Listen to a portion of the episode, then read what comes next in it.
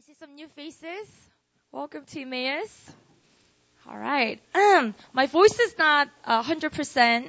I lost my voice at the retreat last weekend at my church in New Philly. But um, just bear with me. It's a little huskier than usual, but that the power of the word will stay the same. Amen. Uh, today, I was really excited to see each and every single one of you, and I'm I'm I'm very very excited to speak this word to you, and I do believe that God's gonna release something powerful tonight, and it's gonna speak to you as if like, oh, she's talking about me type of stuff. So let me just throw it out there. And today, I I want to know how many of you want to be used by God powerfully? Raise your hands if that's you. If you don't want, that's fine too. but I want to talk about how we could be used by God in a powerful ways. Do you know that God wants to bless you? Do you know that? He loves you and then He wants your blessing more than you do. You know, you, you may want some, certain breakthroughs, but God wants it more than you do, and that is His desire. He wants to bless you, right? But how many of you also know that God also wants to use you? So think about this, okay? You are very blessed at a church service and you receive the gift of prophecy, gift of tongues, and you encounter God and you receive lots of anointing from the Holy Spirit. Who is that for? Is that for you?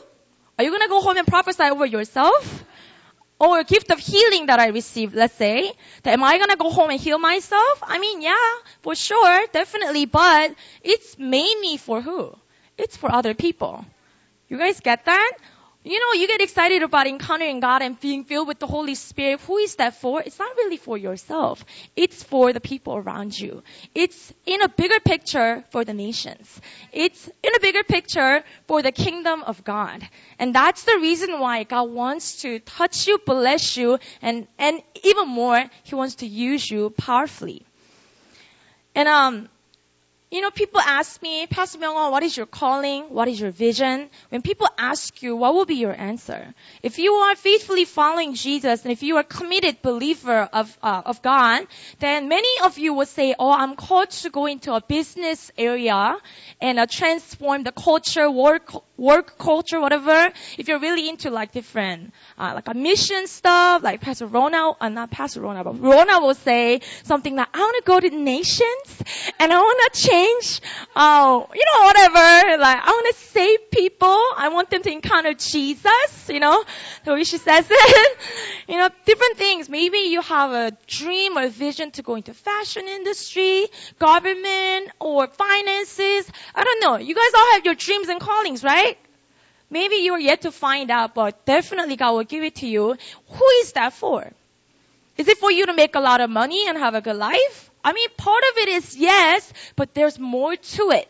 When you go in there, you're gonna meet people, right? When you go in there, you're gonna change the culture and you're gonna expand the kingdom of God in their place. So definitely everyone's vision, everyone's calling, everyone's life has something to do with Matthew chapter 28, the great commission of Jesus Christ.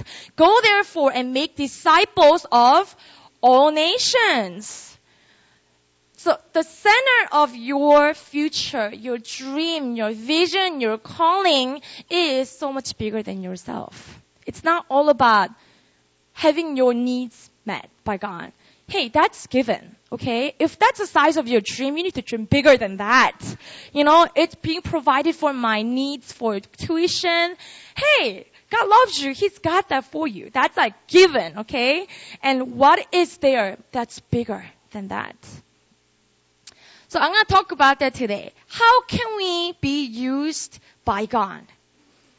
The title I just made it simple. For God to use you. For God to use you. Okay. So today I'm gonna share a lot about my own life and my stories and my testimonies. So I hope you guys enjoy that and I'm gonna just share from this passage and also the four keys that I found true uh, to be also in my life. How God was able to use me in a powerful way. I think God uses me in a powerful way. Hallelujah.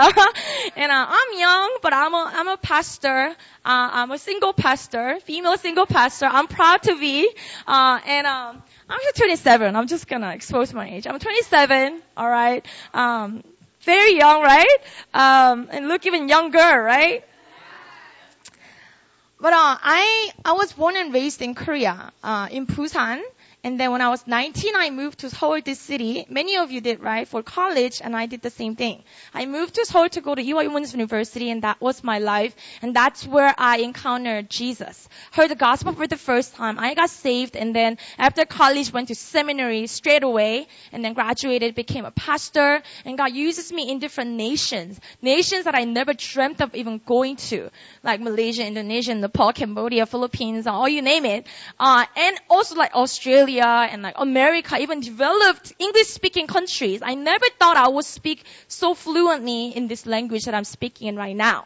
I was monolingual. 한국말밖에 못했어요 even just just a few years ago, I was just a monolingual Korean speaking timid girl that was crazy scared of stage, you know. And like right now, I sound like I'm rapping, you know, in front of all of you, and I'm not even, you know. I love this, you know. How did this happen? How did I allow God to use me in this way? That I never dreamt of. I'm gonna share four keys with you, so you better write these things down, alright? So the passage that we're going to turn to is Matthew chapter 14. It's one of my favorite passages. I think I say this about every passage of the Bible. But Matthew chapter 14, uh, we're going to read together verses 22 to 33. So this little story, that it's titled Jesus Walks on the Water. There are many stories of disciples and Jesus uh, having some kind of incident on water, on the boat, you know, like the storm coming, uh, disciples waking Jesus up, that story, and like, in, in, you know, all the stories, but this one in particular is my favorite, and I'm gonna read it for you. I'm reading from ESV, so just, just, just, just follow with your eyes.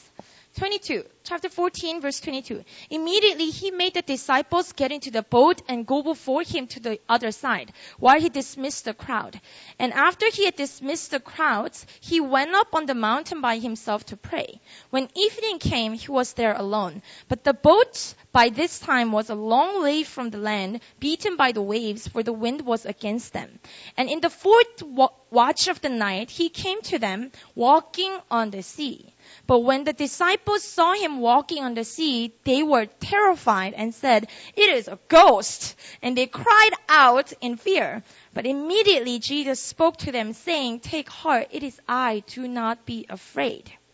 And Peter answered him, Lord, if it is you, command me to come to you on the water. He said, come. So Peter got out of the boat and walked on the water and came to Jesus. But when he saw the wind, he was afraid and beginning to sink and he cried out, Lord, save me. Jesus immediately reached out his hand and took hold of him, saying to him, Oh, you of little faith, why did you doubt? And when they got into the boat, the wind ceased, and those in the boat worshipped him, saying, Truly, you are the Son of God. Let me give you some little background of this story, okay? This is immediately after disciples and Jesus feeding 5,000 people in like a desert, in like a little area. But you, you gotta understand where they're coming from, okay? It's an, it's after a long day of ministry. I'm talking about like a long day of feeding more than 20,000 people dinner. Have you ever done that before? It's like a stadium full of people kind of thing, you know, and then people are like, oh, you know, give me food too, here too. She got one more bread than I did, you know, give me one more fish. And people are screaming and kids are crying. It's like after a ministry of feeding 20,000 20,000 plus people because 5,000 is only counting a grown up men. So if you think about their wives and their children, like teenagers, it's like huge crowd of people and then they were just done finishing them. And then the, the, the, the, Bible tells us that they collected leftover afterwards, right? So that means that they were done eating and then they cleaned up the place. You know, they were like picking up the leftovers. Can you imagine feeding 20,000 people and cleaning up after them? That's a lot of work. I would never want to do that. Imagine like, oh, you guys are not Korea Olyeonse, but anyways, like cleaning up after like Goyeonjan type of event, like that's so much work, you know? It's just like a poor 12 of them. Come on, you know? And it's after a long day and they must have been what? Tired. Are you with them? Mad tired, and they were put on the boat and Jesus told them to row away to the other side. So disciples were like, okay, we'll meet you, I guess, on the other side then. And they're on the way, they're rowing for hours, guys. The wind is against them, and do you know how difficult it, it is to run against the wind or bike against the wind or even like row against the wind? It's no joke. I've done that before, like once, but it's really difficult. So he's like, they're rowing, rowing, but then it's not moving. They're still far away from the land. And I, I uh, looked it up in the original language. It's they're still like 600 feet away from the land, 185 meters away from the land. You guys on the sprint, right? So you know the meter, right? 185 meters away. That's like in the middle of the water. And what time is it? This incident is happening uh, 3 to 6 a.m. Sometime in between 3 to 6 a.m. If you've ever, if you've ever done like all-nighter, man, this is like a killer hour. Like you're losing your mind, you know? You're like delirious. you're eating and you're studying and you're losing your mind and that's the hour that they are in. And they're like, we're gonna get there somehow, you know? Mad, crazy, tired. And they saw someone walking on water. And like, no wonder they're freaking out. Like, that's a ghost! Ah! They're crying out in fear. And that's exactly what's happening. Are you guys with them? You guys are with them, right?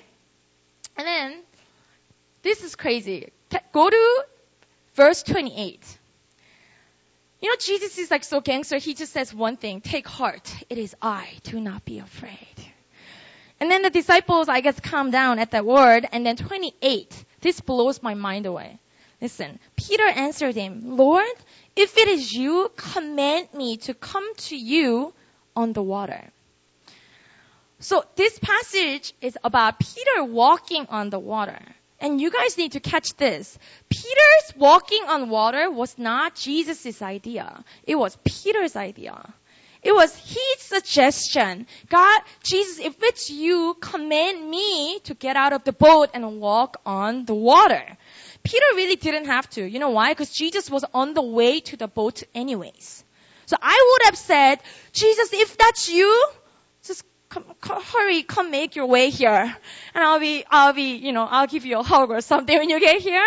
Jesus, if it's you, if they're really scared and can't believe that that's Jesus or ghost, could you just stay there and see you in the morning? Peace, you know? Something like that. But Peter, in his boldness, is crazy. He says, if it's you, command me to go out of the boat and walk on the water. What the? Peter really didn't have to. And Be- Peter, instead of just waiting in the boat, he got up and he walked on water. You know, God loves to hear us say, God, use me. He loves to hear that from you. Not just, not just bless me or whatever, but use me in a powerful way. God's never gonna rebuke you when you say it to Him. Lord, use me in a powerful way. Use me in a mighty way. He's never gonna say to you, you're not good enough. He's never gonna say to you, why are you asking for that? He's gonna jump on that. He's gonna, I will use you for your willingness, for your heart. The first point of mine is this. Key, first key is ask God to use you. Ask Him to use you. See how Jesus is not insecure about sharing His ministry with us. He actually doesn't mind if we ex- excel Him in everything that He did. Actually, in the Bible, John chapter 14, 12 to 14, Jesus, these are Jesus' words. Truly, truly, I say to you, whoever believes in me will also do the works that I do. Rona talked about that earlier, right? And greater works than these will he do. Whoever believes in me will do greater things than I did. Jesus, you did some crazy stuff. You guys know that? He did some insane things. And he's saying, whoever believes in me will do greater things. And because I'm going to the Father and whatever you ask in my name, this I will do. That the Father may be glorified in the Son. If you ask me anything in my name, I will do it. Those are exact words of Jesus. And we need to take this word very seriously and personally. I think many people read it and think, oh, that's good. Maybe that's for some super Christians or some pastors and whatever. Maybe for Emmaus staff, but not really for me. No, whoever believes in him will do the greater things. It's talking about you. It's talking about you guys. Every single person in this room, if you believe in Jesus Christ, it's talking about you. You know, what if other disciples, I always imagine, man, this would have been so cool if other disciples on the boat asked him the same thing. So let's say Peter led the way, you know, like, Jesus, if you command me to walk, and he did. What if other disciples had the hunger to be used by God the same way? Man, Peter's doing it. Why not me? I'm gonna do it too. Like, could you command me to walk on water? I think Jesus wouldn't have said, nope, it's just for Peter. Not for you. I don't think he would have said that. I think he would be like, come on out. Let's have some dance party on the water or something. you know, you want to do some racing on the water? I think it would have been some crazy party on the water. But then, it was just Peter, according to this passage, that asked to be used in this way and experienced this miracle. And the result was he did walk on the water. That's crazy. Man, I don't, why, why didn't they ask? Ah, chum. Ah, man. Most exciting chapter of the Bible, just, you know. Anyways, and I think there is definitely a level of faith that we need to be asked, to ask Jesus to use us. So, you know, you guys know Jesus healed many, right? Many sick. And there are many, many tr- accounts of Jesus healing the sick in a miraculous ways. You guys know that, right? It's one thing to know that Jesus healed many. And, oh yeah, I believe God heals. And I pray for healing. I hope that God heals many as well around me. That's one thing to say, but it's another thing to believe it for you to be used in that way. God used me to lay, hand, lay hands on that person and heal that person. That's a totally different story. I mean, you could believe that Jesus heals, but why not through you? Why are you partially believing in the Word of God and not believing that God wants to use you to do that? Why are you limiting yourself? You just disqualify yourself. And God's like, hey, why not through you? One thing to believe that Jesus is the only Savior and He's gonna bring many to God's kingdom, praise God. But another thing to say, God use me to lead my roommate to Christ. Use me to share the gospel with that girl and I'm gonna get that, get that classmate. You know, that's exactly what my roommate did in college. She led me to Christ over my 19th um, birthday cake. So she prepared like a little choco pie cake in the room with like, like a little balloons. And then I came home after partying, you know, whatever. And then uh, she sat me down, shared the four spiritual laws with me. It's pretty much the basic form of gospel. And um, I just, I was just ready. And I said, I think I'm ready to accept them. And then she just right then and there grabbed my hand and she just led me to sinner's prayer and I prayed and I was saved. You know what happened following morning? I woke up smiling for the first time. I opened my eyes and I noticed that, oh my gosh, I'm smiling. Have you ever experienced that before? Because I had such spirit of sorrow and depression in me, right after I received Christ, I will wake up in my dorm room smiling. Like a crazy person. It was the joy of the Lord, you know? And my roommate did. You guys can do the same thing. She didn't do something crazy. She didn't like freak me out or anything. She was so gentle about it. You know, eating a choco pie, you know. hey, Myungga, have you heard of this? You know? And she did that. And simply through her act, I came to the kingdom of God. You know, we pray for healing, we pray for salvation, we pray for different things, but it's another thing to ask God to use me in that way. You know, I never thought, guys, never ever thought ever, ever thought I would heal someone on the spot. Rona kind of introduced me to be like the one that saw a lot of signs and wonders on missions. And yes, I did. I saw blind eye open in front of my eyes, like right then and there. Like completely 100% blind person being healed at 95%. Like holding his wife's face with tears. Cause he hasn't seen her face for like, I don't know how, how long. And, um, I saw a lame, lame lady walking into the service And then she walked out on her both legs after the service. Nobody even laid hands on her, but I, I was preaching, so I take some credit, you know. So things like that. I never thought God will use me in these ways, but I simply asked Him, God, I want to experience that. It's awesome that my church is moving in it, but I want to do it with my own hands, not for my own glory, God, but for the glory of Your Son. I want to do it. I want to expand Your kingdom because I believe in this word that I will do greater things than Jesus did man, one day, you know what? I'm serious. I'm gonna walk on water, guys. I'm gonna Instagram it and you will all see it. you know, I'm gonna get like thousands of likes. Yeah, hashtag. Oh snap. I'm walking on water. It's not ice, by the way, you know. It may happen. You know, I'm really believing that God's gonna use me in that way. You know, maybe you are not seeing the miracles of God because you're simply not asking. Maybe you're just simply not asking. He said, if you ask in my name, I'll do it. How simple is that? Bible verse. Do you need a lot of interpretation for that? Simple English right here. if you ask in my name, I will do it. I will do it. You know, I when I was your age, uh, this just this sentence made me sound really old too. But um, I when I when I was in college, my number one priority of every summer vacation, winter vacation was mission trips. It was not even like a question. I just fell in love with the feeling of when God just he just you know like just walking with him like for real you know like seeing him walk in my life seeing him use me to touch others it's just like it's the most amazing feeling ever, guys. You get addicted to it. Oh, there's no, there's no rehab for that. Okay, you're you're stuck forever.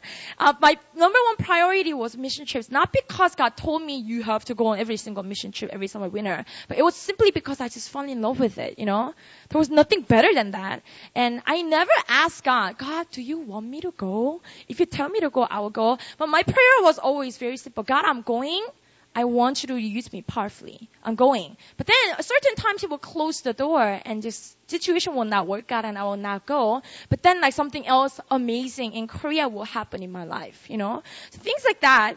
And, um, and even how I became a pastor, I can't share the whole story with you, but I will share the, the, the gist of it. Like after some mission trips in my junior year, I decided, determined in my heart, this is what I want to do for a lifetime, man. I don't want to be an English teacher, though teaching is amazing, but I'm gonna do ministry. I want to be a missionary. So God, I'm just gonna wait for you to open up a door. And I know you're gonna use me powerfully in this way. I'm gonna, I know you're gonna give me nations. And I just decided to wait. Cause all my friends though, if you're like a junior, senior, everyone is submitting their applications, studying for some national exam, and they're all preparing for their future. But I was the only one in my department out of like 65 girls, ambitious Ewha girls, that was not doing anything. My parents will call me and they were believing that I was studying for the exam. They'll be like, 힘들지? Like, oh, you are studying really hard, right? And I'll be like, yeah! you know, but then what I was doing was I would just wait on God. I would go to kidoshi, like prayer room, come home, make money, go to school. I would just wait and people would ask me, you know, every, everybody, oh, are you gonna work, you know, apply for a company? Are you gonna be a teacher? Oh, Myunga, well, what's your plan? And I'll be like, oh, I'm just waiting on God. And that made me sound like a fool. To my non-believing friends, they're like, she, she lost it, you know? She's out of it, you know? oh, good for you. And they would just be like, you know, and a semester passed, nothing happened. Another semester passed. Nothing happened. I needed money. I needed money to go to seminary. I needed a position to hire me uh, as a whatever, you know, associate pastor or something.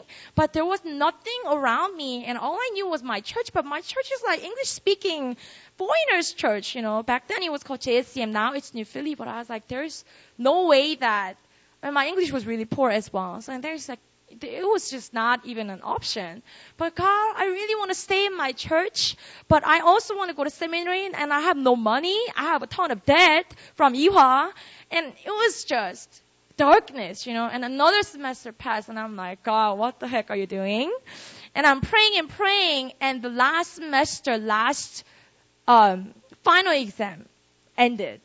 You know what that means, right? Winter vacation, and you're about to graduate. And I was full of shame, to be honest. I was like, God, you gotta be kidding me. I waited, and this is what I get, huh? But half, that was like half of my heart, but the other half of my heart was, no, there must be something. I was believing, but I was also, what the heck? I was believing, God, there must be something, but what the heck? and I was like freaking out, and then I remember coming to church after I finished my finals, and I was, I just broke down in tears, like ugly cry to the max, like, whatever, whatever, God. And then announcement time came, I was still crying, like, whole throughout the service and I was crying. And then Pastor Christian, he was a new pastor back then, and then he got on the stage and he made an announcement. He said, I have a new, uh, have a new announcement today. We're gonna start recruiting new intern pastors. We're gonna do something called NRTC intern pastor program. And I was like, what? what? And he goes, we're gonna provide housing. We're gonna send you to seminary with full tuition, with book funds, everything and we will hire you and have you work at our church as a 전도사, as a pastor. Okay?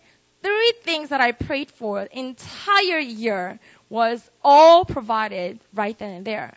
Do you guys know that God is the creator of the whole universe? It's not a difficult thing for God to create a job for you. Don't feel like you need to like, you know, He could easily create something that was not there before just for you. Custom made. You know, it has my name on it. So when I heard that announcement, I just knew that's for me. Years, my, my year and a half of prayer answered right there. That's mine. And then PC said something so interesting. Christian said this. And if you need to pray about it for two, three weeks, it's not for you. Don't apply. But if you know that it's for you today, then sign up. Application starts today and ends today. Because it's such a good benefit, you know, like everyone will want to apply if they think about it and calculate the money, you know. So he said, you know, it's a three-year commitment, uh, but I knew for sure that is my spot, so I applied. But but think with me again. It's kind of like what I'm applying because it it looks like God's opening up the door, but I gotta face another mountain called Pastor Christian, and you know, like he has to choose me to you know be one. It could be God. God could tell me it's for you, but it's another thing to face him and the situation and other people competing with me to get the spot, you know? And later, later, I learned this later, years later, actually like last year, that it was Pastor Marcus, he's black guy, uh, and another girl, white girl. And then it was me. The three people applied and turned in their applications that day. And the white girl is by the way, really resourceful, high commitment, really like good, grew up in church, like perfect resume type of person. And uh, we're actually getting a lot of resources through her as well. So, uh, Pastor Christian, Pastor Aaron, his wife told me later that when he looked at my application, he, he, he said, what the, Myunghwa? And he just put it aside. And he's like, oh, this girl and Marcus, yeah, yeah, yeah. And he was set on choosing these two. He, his mind was set because they were qualified ones and they were the whatever, you know, were the right pick in his mind. But then the following morning, Pastor Christian goes into his uh, quiet time, and then God speaks to him. Don't close the door for Myunghwa. Give her a chance. Give her an interview. So, you know, Holy Spirit spoke it to him, and then he was like, okay. I don't think Myunghwa speaks English, but I will. and he called me and I went for an interview and then through that short 10 minute interview, he found out that I speak some English. Praise the Lord.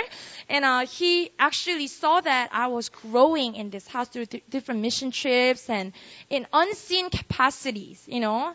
I wasn't a leader. I didn't even have a small group leader title at my church, but I was serving faithfully in hidden places. And Pastor Christian got to see me um, in a different light. And God also spoke to him that this is it. This spot is for her. And that's how he, it was a hard decision for him to let go of the white girl, and he chose me to be an intern pastor, right? So that's how I became a pastor. But the gist of the story is, okay, I shared the whole thing pretty much, but the gist of it is that I was, I was desiring God to use me, guys.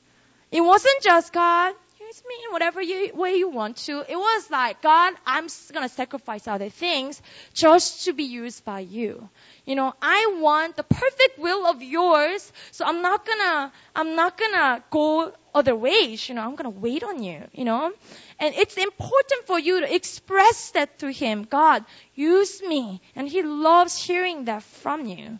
Right? So everything starts from that heart. But why don't we say that then? How come we don't really ask Him then?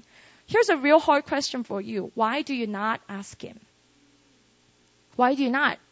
God, use me to save my parents. Use me to reach out to my classmates. Why? Because, simply put, because you don't want to. That's the answer. It's, you know what? Yeah, ideally I want to be, but then I really don't want to be. Cause it's, it's, it makes you scared. Cause you gotta get out of your comfort zone. So Then you gotta face awkward situations. Ah, Jesus? No, no? Okay, okay. you know, awkward situations like that. Cause you, if you pray it, you have this fear, what if it really happens? If I pray it, I gotta follow through. You know, if I really say that, what if God like really uses me, like really? Send me to like Africa and like, you know, you know, Philippines or whatever, you know? What if he really does? That leads me to my second point. Second key is, I already said it, get out of your comfort zone. You gotta kick your lazy butt. See how Peter did it here. Peter could have waited in his comfort zone in the boat and just stay there, you know. Jesus, come here. Let's hang out in the boat. You know, he could have easily said that, but what did he do instead? He didn't wait for Jesus to arrive. He made himself uncomfortable to actually get out there. It, it could have been awkward, peer pressure. Other disciples, they were not that sanctified back then, you know? They must have been like, what the heck? Who does he think he is?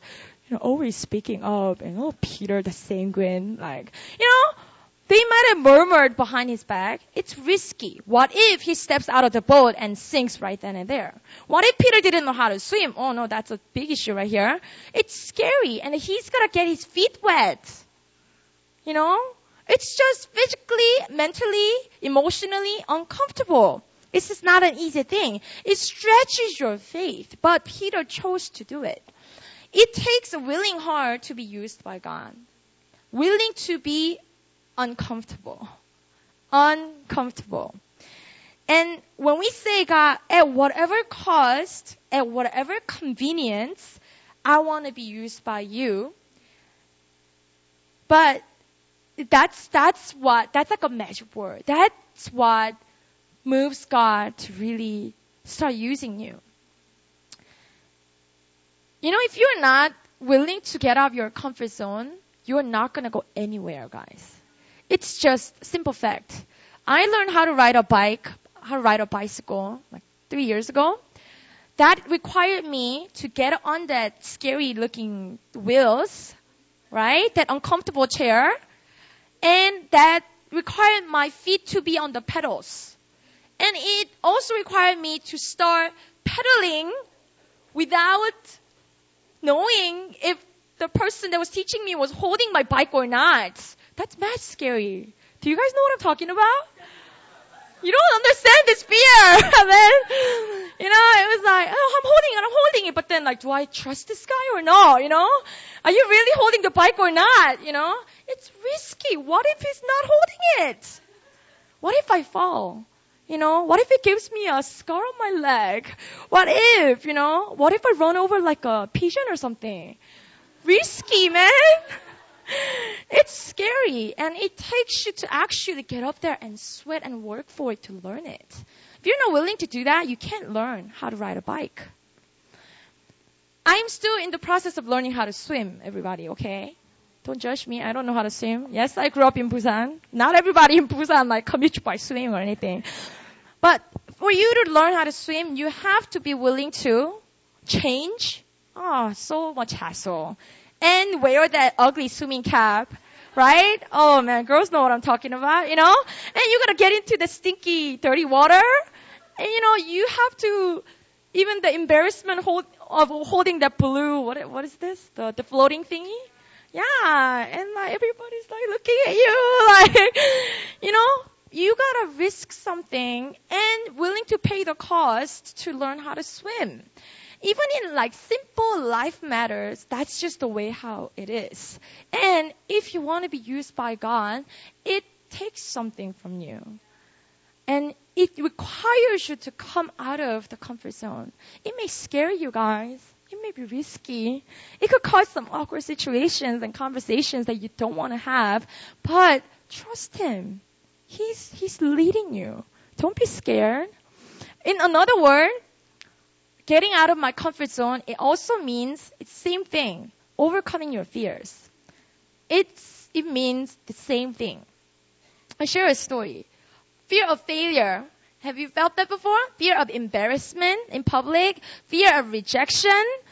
Oh man, those are really what we need to overcome daily. It's not something that I overcome, breakthrough in prayer and I'm done with it forever. No. Guys, I still struggle with it. I'm gonna be honest. Fear of failure, fear of rejection, fear of embarrassment, it still happens, but it's a daily battle for me to overcome. When you overcome it by choosing to get out of your comfort zone, you get a higher leverage on it, and then you go higher and higher. And the same fear that used to bother you doesn't bother me anymore. In class in college, I could never ask a question in public.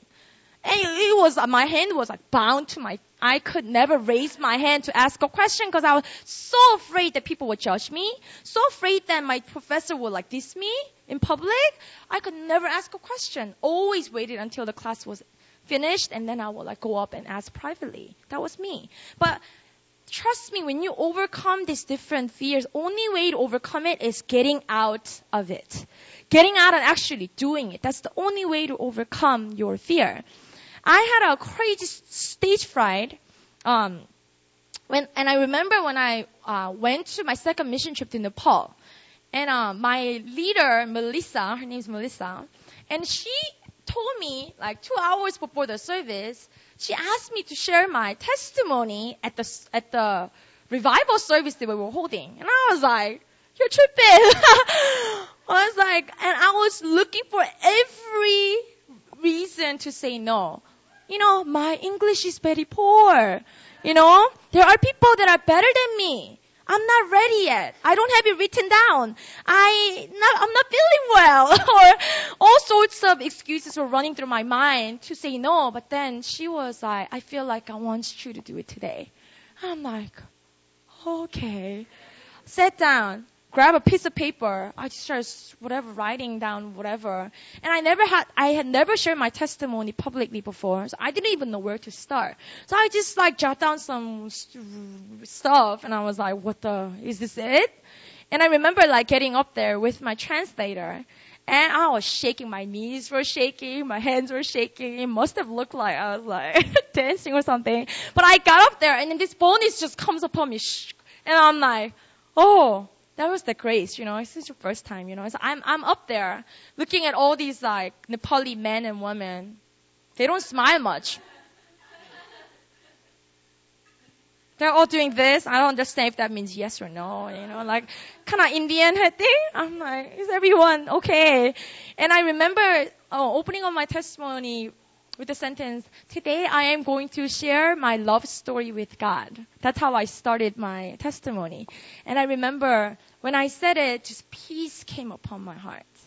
And I just knew that oh, God really wanted me to do this, you know? And I shared my simple testimony of how I was rejected by my friends. I was bullied very severely in middle school. And how God used it, used it to bring me to the family of God. And through that love, how I came to understand the love of the Father. Simple testimony, 10 minutes. I finished and three brothers stood up to receive Christ right then and there. And they were brought into the kingdom of God. I still remember the rooftop service, those three brothers standing, praying, used to follow Hinduism. They were brought into the kingdom, and I just knew that there was party going on in heaven for the salvation of those three men. Only way to overcome your fear is actually doing it. Give it a shot. You get, you feel embarrassed? Who cares? You know, this is like what I really have to understand, guys. Um, Success. What's definition of success to you? So let's say I just share my testimony. What's the success of my testimony? What is a successful testimony? What is an unsuccessful testimony? Preaching. What is a successful preaching? What is an unsuccessful preaching? You know what, what it is? If you obeyed the voice of God, that's success. If you obeyed God, oh, oh not obey, obeyed God, if you obeyed God, success. You did what you need, needed to do, that's it. God calls it great job. You obeyed my voice. That's it. And it doesn't matter. People think the result is my success. If more people stood up, that's successful. If people were not really feeling it, that was failure. No. Failure is if you fail to obey the word of God and actually step out in faith, that's failure, guys.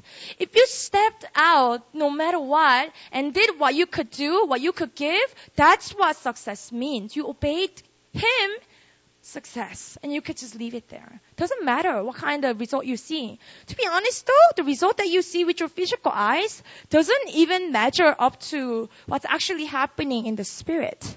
You may approach some of your friends and say, hey, you want to come out to Emmaus? And they say, no weird. I'm never gonna go to a Christian gathering.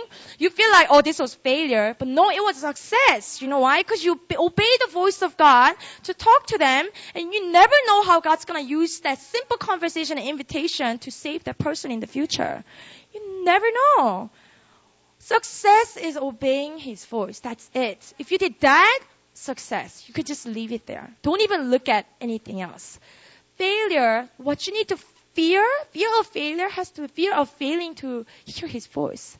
But you know his voice. The Bible tells you you know his voice.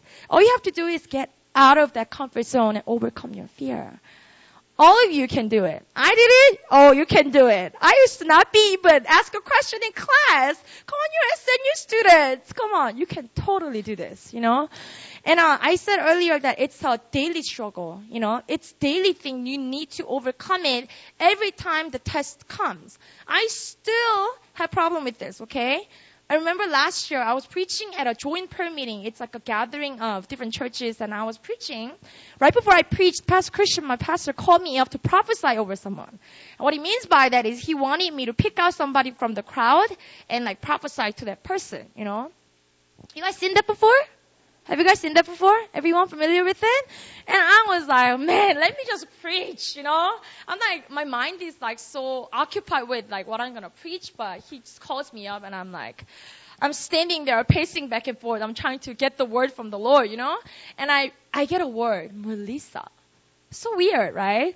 Like a random name, Melissa. Oh, it happens to be my Nepal team leader's name. But anyways, not related at all. So I just get a word Melissa and I felt like, and I, I was like, you want me to prophesy over Melissa?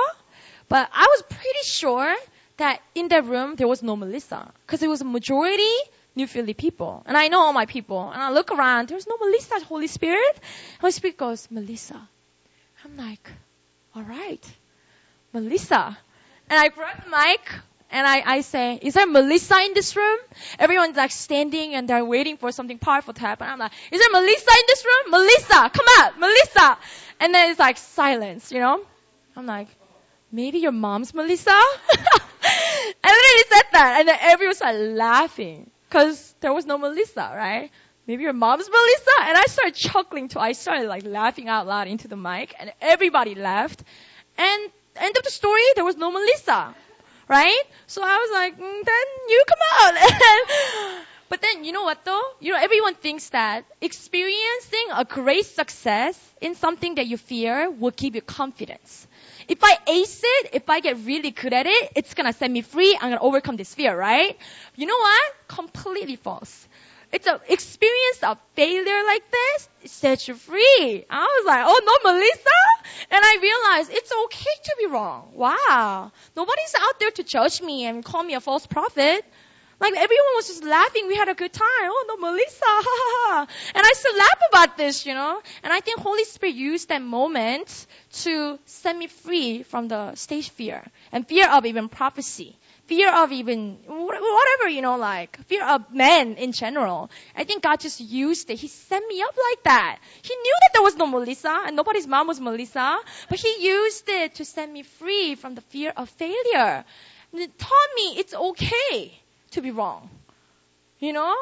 Anyway, so I prophesied over this girl so powerful. Oh, it's kind of embarrassing for me to say, but it was that powerful, okay? She was crying and then she, it was precise words coming out. It was only possible because the fear, the intimidation was broken off. Pressure to impress people was broken off. And I was just myself and I was just flowing with the Spirit of God. And guys, only way to overcome your fear, what? You gotta get out of your boats. Get out of your comfort zone to overcome. Baby steps, that's what's gonna set you free. And not the greatest success, no, the failure will actually set you free. Amen? So don't be afraid to step out. No one's out there to condemn you, judge you. You know, it's all good. Obey the voice of God and that's all you gotta care, care about. Amen? Oh man. Yeah, Melissa. Hope to see her one day, somehow, somewhere. And then moving on to verse 30, it says this, but when he saw the wind, this is talking about Peter, Peter got out of the boat, he started walking on the water, and he said, it says, when he saw the wind, he was afraid and beginning to sink. He cried out, Lord, save me. Interesting, okay? It's interesting how it says Peter saw the wind. Everybody, eyes on me. Oh, okay. Kindergarten thing. Eyes on me. Everybody, uh, no, not everybody. Hey, Peter, it says, Peter, when Peter saw the wind, isn't that wording weird? Can you see wind? No, right? Right? So it's literally talking about wind. And when Peter saw the wind, he started to doubt and he started to sink. There's a verse in 2 Corinthians 5 7, it says this, For we walk by faith, not by sight. We walk by faith, not by sight. Paraphrase, we walk by what we believe, what we cannot see, what, what the Word of God says, not by what we see, the circumstances, the oppositions, the fears, or whatever. We walk by faith, not by sight. What Peter was experiencing here, his eyes were drifted away from Jesus. And instead of looking to Jesus, what he started to see was circumstances. Strong wind. It's like, oh, I'm actually on water. The fear, you know, my inadequacy. I'm a human all these things started to crowd his mind and he actually literally started to sink when his eyes were off Jesus. He was not walking by faith. He was at the beginning, but then he started to walk by sight and he began to sink. You know, walking by faith, it means living by what we believe of God and of ourselves what God's word says about you, what God's word says about the world, about himself, about Jesus, that's what we need to walk by. I'm going to give you examples of how we so often walk by sight, because that's what we are used to. Walking by sight. For example, we walk by sight. Sight meaning like outward appearances or also our, our decisions based on the circumstances or the natural things. That's like walking by sight. How do you walk by sight so often? Walking by what we see. What do you see around you? Tough circumstances. Oh man, it's not gonna work out. Oppositions, obstacles. When you see those things and you stop walking by faith, you walk by sight. And you make decisions based on it. How many of you done that before? Almost every day we do that, right? No, it's not gonna work out. I don't have any money. You know, what about word of God that says, I'll provide. I'll gladly provide more than you, more than you need. What happened to that verse? You know, oh, you know, I don't think I can do that. I'm not good enough. I'm not qualified. What happened to God that creates something out of nothing? What happened to that word? Why, why aren't you putting your faith on, on that and instead on circumstances? How often do we do that? Oh, I'm too sick. I'm not going to go to church today. What happened to the God that heals you? What happened to the family of God that can pray for you and lay hands on you? What happened to the scriptures that tells you gather the elders and lay hands on the sick and they will recover? What happened to that verse and you're putting so much weight on, I'm sick, I'm not feeling well. Hey, what happened? Why are you walking by sight? You gotta walk by faith. By, we walk so often by what we hear, what others say about us. What, uh, like men's approval. What, like, lies of the enemy. Can I say? Like, what you hear in your ears, you know? What about God's voice that you could do all things in Christ Jesus? What about to the ends of the earth I will be with you? And why are you so scared right now? You know? And why are you so anxious because people are talking negatively about you?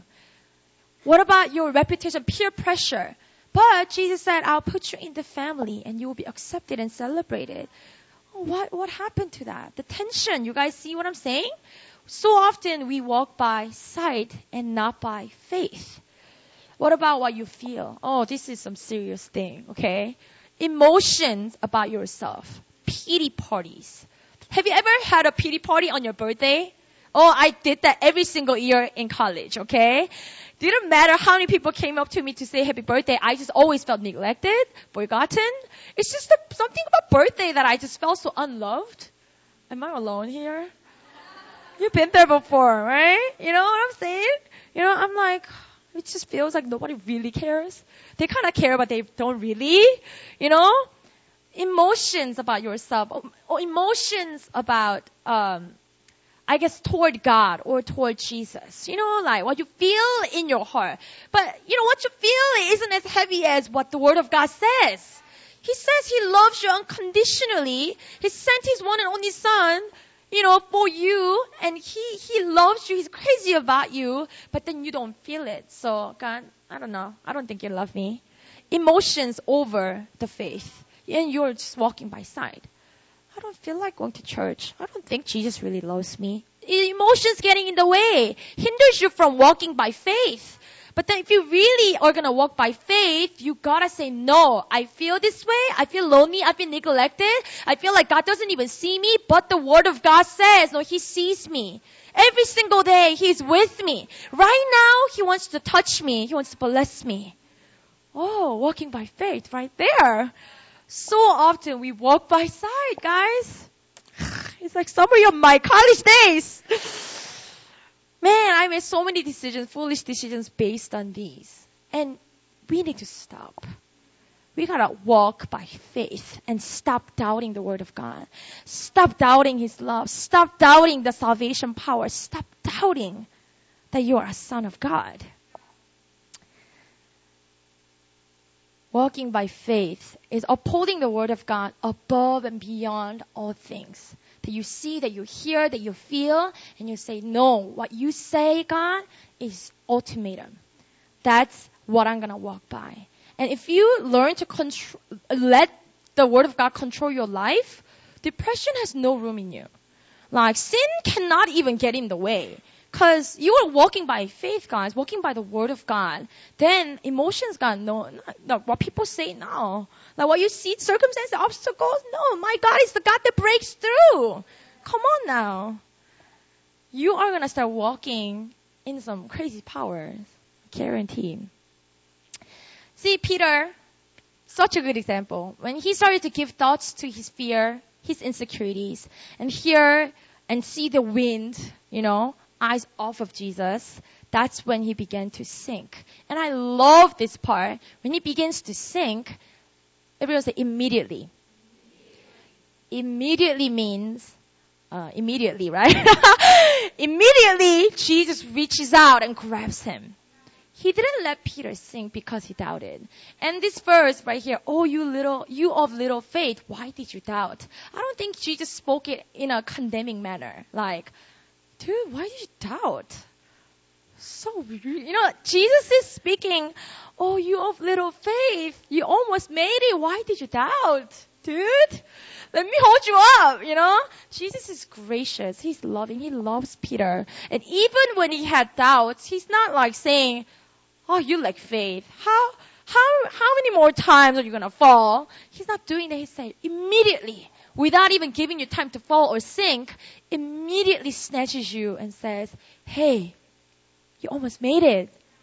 Why did you doubt? Don't doubt next time, you know? the fourth point, at least my last point, guys. It's receive grace. That's so important. Three steps that I talked about is really good, but the fourth point is super important. You have to learn to receive grace and be familiar with it and also be shameless about receiving it over and over again. Trust me, you will let go of faith at certain times. That you will make decisions, that you will walk by sight. And even when you grow and mature, trust me, I still do that. But what keeps me going and not giving up on walking by faith is grace of Jesus. He grabs me and he shows me grace. It's okay. There's next time. It's okay. I will cause you to look at me again. It's okay. At the end of the story, you know what, you guys? Peter made it back into the boat and they were happy. Ever, happy, uh, happily ever after. Maybe not happily ever after, but um, you know, but he made it back into the boat and he was still Jesus' disciple. He wasn't like taken off the list. You know, Jesus didn't like rebuke him publicly. You know, it was all good. It's okay to make mistake. It's okay if there's no Melissa in the room. It's okay to make mistakes and fall at times because He brings you back. It's all because of Jesus that we can we can walk by faith, guys. If you try to walk by faith and there's no grace, you are you're you're your life is like hopeless.